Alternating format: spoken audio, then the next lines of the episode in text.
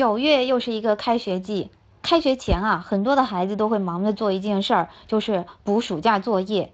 哎，其实啊，从孩子是不是按时做作业这件事儿，可以看出一个人的自律性到底如何。上世纪的六十年代，斯坦福大学的教授沃特米肖就召集了六百多名四岁左右的孩子，在他们面前放了一颗棉花糖。告诉他们可以选择现在吃，或者是过一会儿吃，就可以有另外一颗糖呢作为奖励。实验的结果表明，三分之一选择延后吃的孩子，他们长大后在人际关系、在学业、工作上都有更大的成就。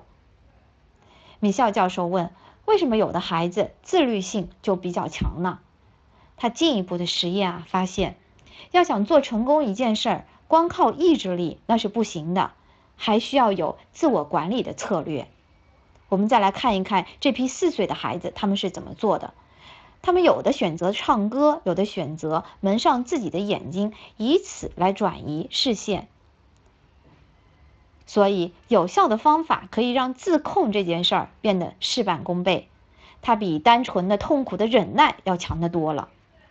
所以啊，作为这个时代的人，我们光光是指责自己的意志力薄弱。那其实是一件非常 out 的事情啊！我们需要的是不断的去寻找适合自己的有效科学的自我管理方法。